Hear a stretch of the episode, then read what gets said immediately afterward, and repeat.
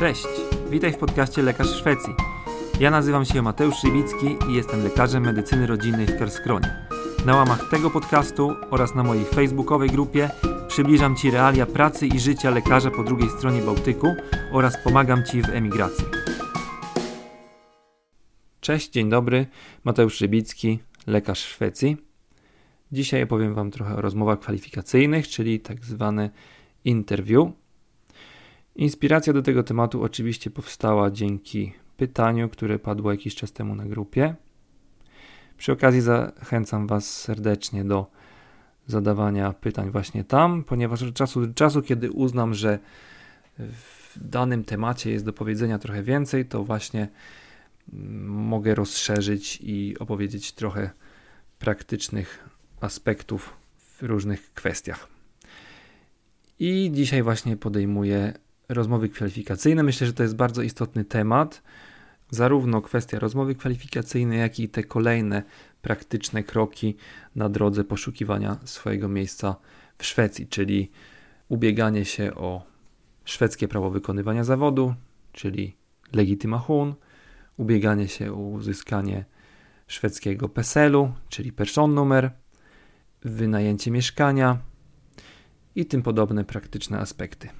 I właśnie wszystkie te kwestie zamierzam poruszyć w najbliższych odcinkach, ewentualnie w wywiadach.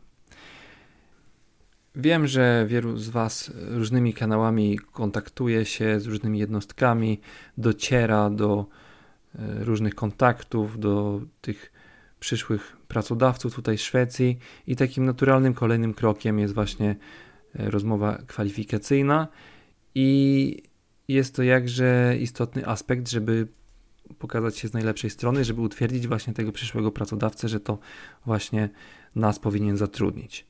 Na sam początek mogę Wam powiedzieć generalnie kilka takich pozytywnych słów, jeśli chodzi o samą rozmowę kwalifikacyjną, że jeżeli już zostaniemy zaproszeni na nią, to to jest już samo w sobie oznacza taki potencjalny sukces, bo rzadko kiedy jest tak, że jakieś miejsca rezydenckie, miejsca na specjalizację są gdzieś anonsowane i tam ubiega się dwadzieścia czy trzydzieści osób.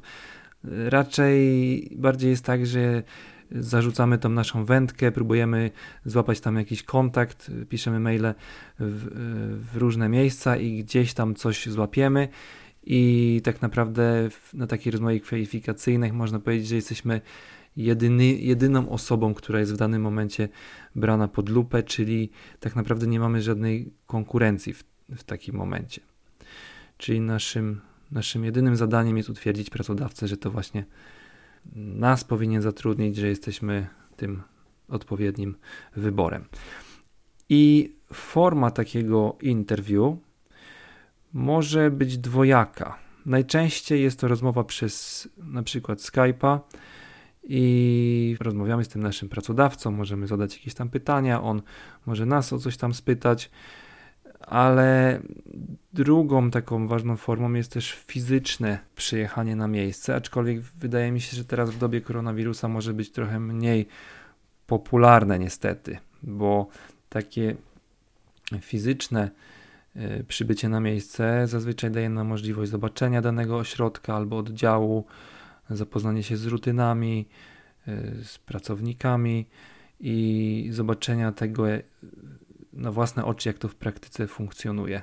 I wiadomo, ten kontakt taki fizyczny przy rozmowie z tym pracodawcą też jest, też pozwala nam jakby na dotarcie do większych szczegółów i lepsze zrozumienie tej sytuacji, jak to wygląda dokładnie w tym miejscu.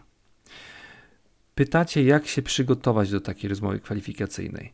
I ja sobie myślę, że tak naprawdę nie da się w jakimś krótkim czasie nagle yy, z dnia na dzień przygotować, tylko to jest bardziej taki proces, który, na który często poświęcamy tygodnie, miesiące, lata, yy, głównie opierający się na naszej znajomości języka. I oczywiście możemy się nakierować na jakieś zagadnienia, o które taki potencjalny pracodawca może pytać, ale nie da się w jakimś znacznym stopniu nagle przygotować do takiej rozmowy. Coś, co może Wam trochę ułatwić to, to ewentualnie jeżeli macie na przykład jakiegoś korepetytora języka szwedzkiego, to możecie zasymulować taką rozmowę, że ten korepetytor będzie tym pracodawcą, a Wy będziecie tym, tą osobą ubiegającą się.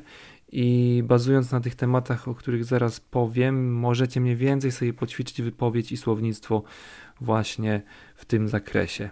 Aczkolwiek nigdy do końca nie będziecie się w stanie w stu procentach przygotować, więc na pewno musicie mieć też pewną dozę spontaniczności w tym wszystkim.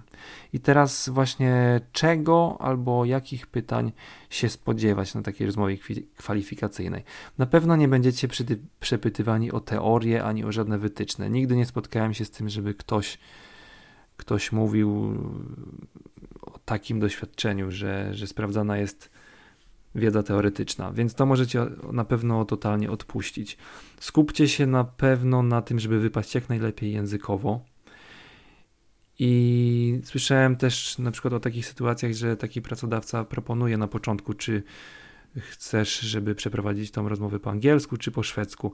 I tutaj jak najbardziej absolutnie wybierajcie szwedzki, nawet jeżeli czujecie się mniej pewnie, nawet jeżeli macie popełnić jakieś tam błędy, to już sam fakt tego, że wybierzecie szwedzki, bardzo pozytywnie oddziałuje na, na wynik tej rozmowy. Jeżeli wybierzecie angielski, no to okej, okay, jakoś tam pewnie ta rozmowa się odbędzie, ale szanse raczej się wtedy zmniejszają, no bo wiadomo, że ten pracodawca poszukuje kogoś, kto dobrze się, dobrze, a co najmniej jakoś umiarkowanie czuje się w tym języku i macie w tym momencie możliwość pokazania się. To będzie naj, najważniejszy tak, prawdopodobnie element, który taki pracodawca będzie oceniał.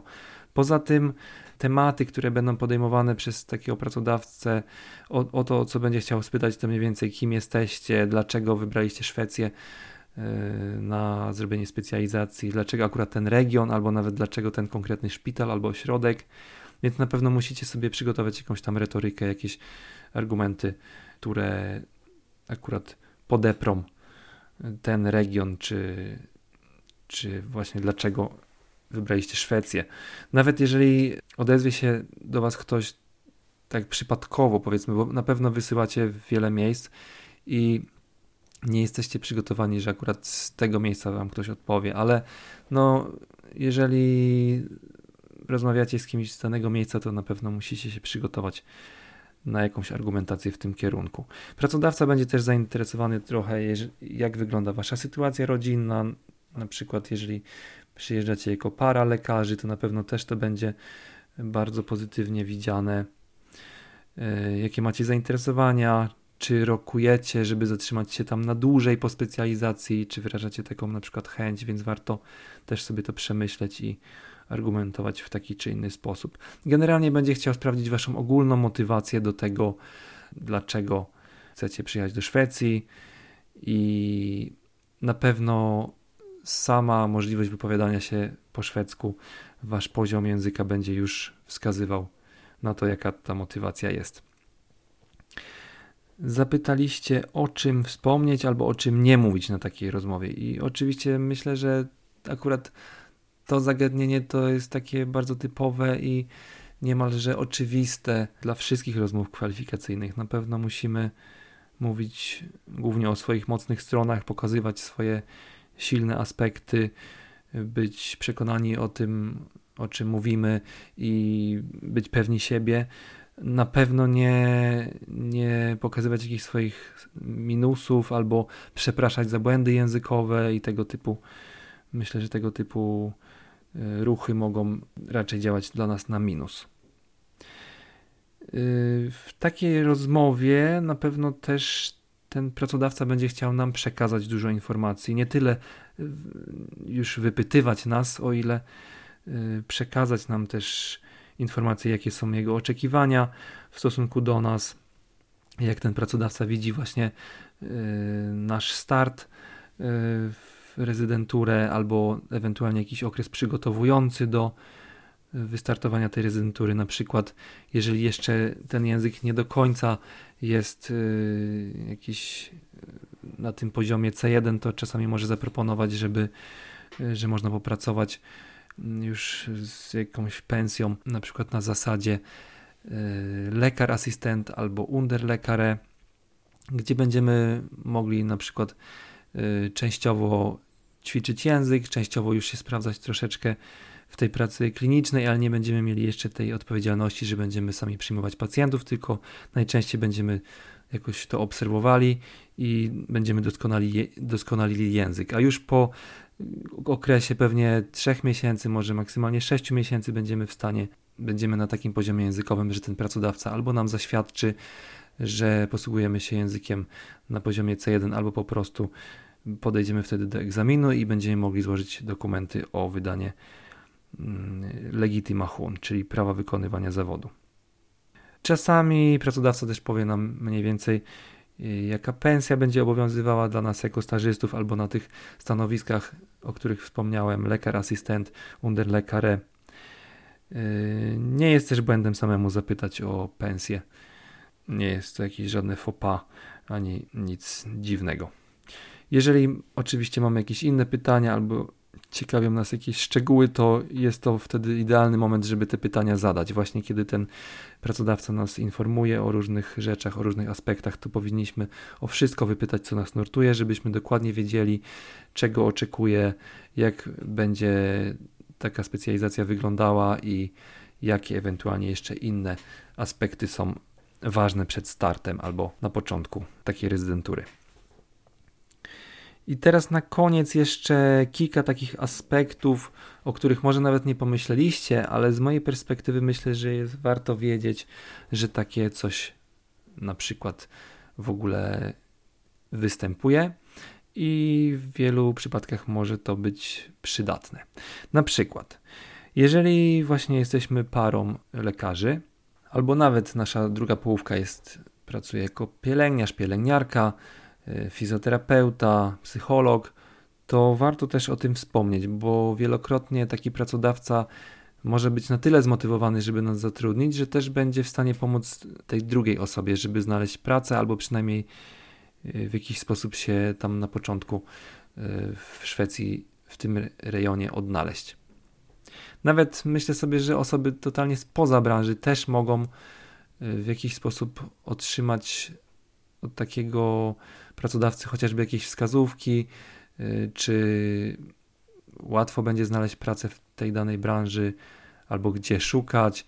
Powiedzmy, mogą też ułatwić jakimiś informacjami, jak znaleźć mieszkanie, jak załatwić jakieś praktyczne rzeczy, przedszkole, czy coś takiego. Także bardzo dużo różnych aspektów, o które można też od razu w takiej rozmowie wypytać. Jeżeli czujemy się bardzo dobrze językowo, to istnieje też taka możliwość. Oczywiście najczęściej, jeżeli fizycznie znajdujemy się na rozmowie kwalifikacyjnej na miejscu, to możemy po nieco dłuższej rozmowie i sprawdzeniu dogłębnie naszych umiejętności językowych przez takiego pracodawcę, możemy poprosić go o, od razu o wypisanie nam tego zaświadczenia druku, który jest dostępny na stronie Socialstyrelsen, w którym pracodawca zaświadcza, że posługujemy się językiem na poziomie C jeden. I w takiej sytuacji, jeżeli o to poprosimy, bo ja znam konkretny przypadek, w którym takie coś właśnie nastąpiło, to najczęściej pracodawca po prostu będzie chciał sprawdzić nasze umiejętności językowe pod tym kątem, jak występuje to na tym zaświadczeniu, czyli właśnie umiejętność rozumienia ze słuchu, pisanie, czytanie. Może poprosić na przykład sekretarkę medyczną o jakieś przedstawienie jakiegoś tekstu i zapisanie go, albo dostaniemy jakiś y, przypadek wymyślony pacjenta i będzie trzeba jakąś zredagować notatkę krótką, y, obserwacy- medyczną, obserwacyjną. Więc jakieś różne takie kwestie i aspekty, żeby sprawdzić też na, ten nasz język i żeby móc zaświadczyć, że, że posługujemy się nim właśnie na poziomie C jeden. Co automatycznie y, skraca nam drogę do uzyskania prawa wykonywania zawodu, ponieważ wtedy nie będziemy musieli oficjalnie podchodzić do egzaminu. Tylko możemy zastąpić ten egzamin właśnie takim zaświadczeniem, które wysyłamy do Socialstyrelsen. Dodatkowo, jeżeli temu y, pracodawcy będzie bardzo zależało, to spotkałem się też z taką sytuacją, że pracodawca później w tym procesie y, analizowania tych dokumentów przez Socialstyrelsen może się za nami wstawić i jakoś poprosić, żeby ta analiza tych dokumentów y, nastąpiła jakoś sprawnie, a jeżeli na przykład Socialstyrelsen by odrzuciło nasz wniosek i stwierdziło, że do czegoś się tam przyczepiają, to spotkałem się też z taką sytuacją, że taki szef potrafił zadzwonić albo skontaktować się mailowo z Socialstyrelsen, na przykład, żeby podeprzeć tą swoją opinię o języku, jakoś ją jeszcze bardziej podeprzeć albo uzupełnić, więc to jest jakby też bardzo duży plus, że ten pracodawca wtedy jest po naszej stronie i pomaga nas w, nam w tym procesie, ponieważ wie, że y, ostatecznie dążymy do właśnie uzyskania prawa wykonywania zawodu, które jest nam potrzebne do rozpoczęcia specjalizacji. Także to tyle w tym temacie. Jeżeli pojawią się u Was jakieś pytania związane z tym zagadnieniem, to proszę napiszcie je w komentarzu pod tym postem na grupie, gdzie będzie wrzucone to nagranie. I zachęcam do śledzenia kolejnych wpisów i nagrań, ponieważ w najbliższym czasie, tak jak wspomniałem, mam zamiar poruszyć kolejne te praktyczne aspekty dla medyka, który planuje rozpocząć swoją karierę w Szwecji. Do usłyszenia.